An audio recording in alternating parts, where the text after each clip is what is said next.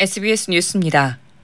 국가안보실은 오늘 오후 김성한 안보실장 주재로 국가안전보장회의 NSC 상임위원회 회의를 열고 한미 정상회담 준비 상황을 점검했습니다.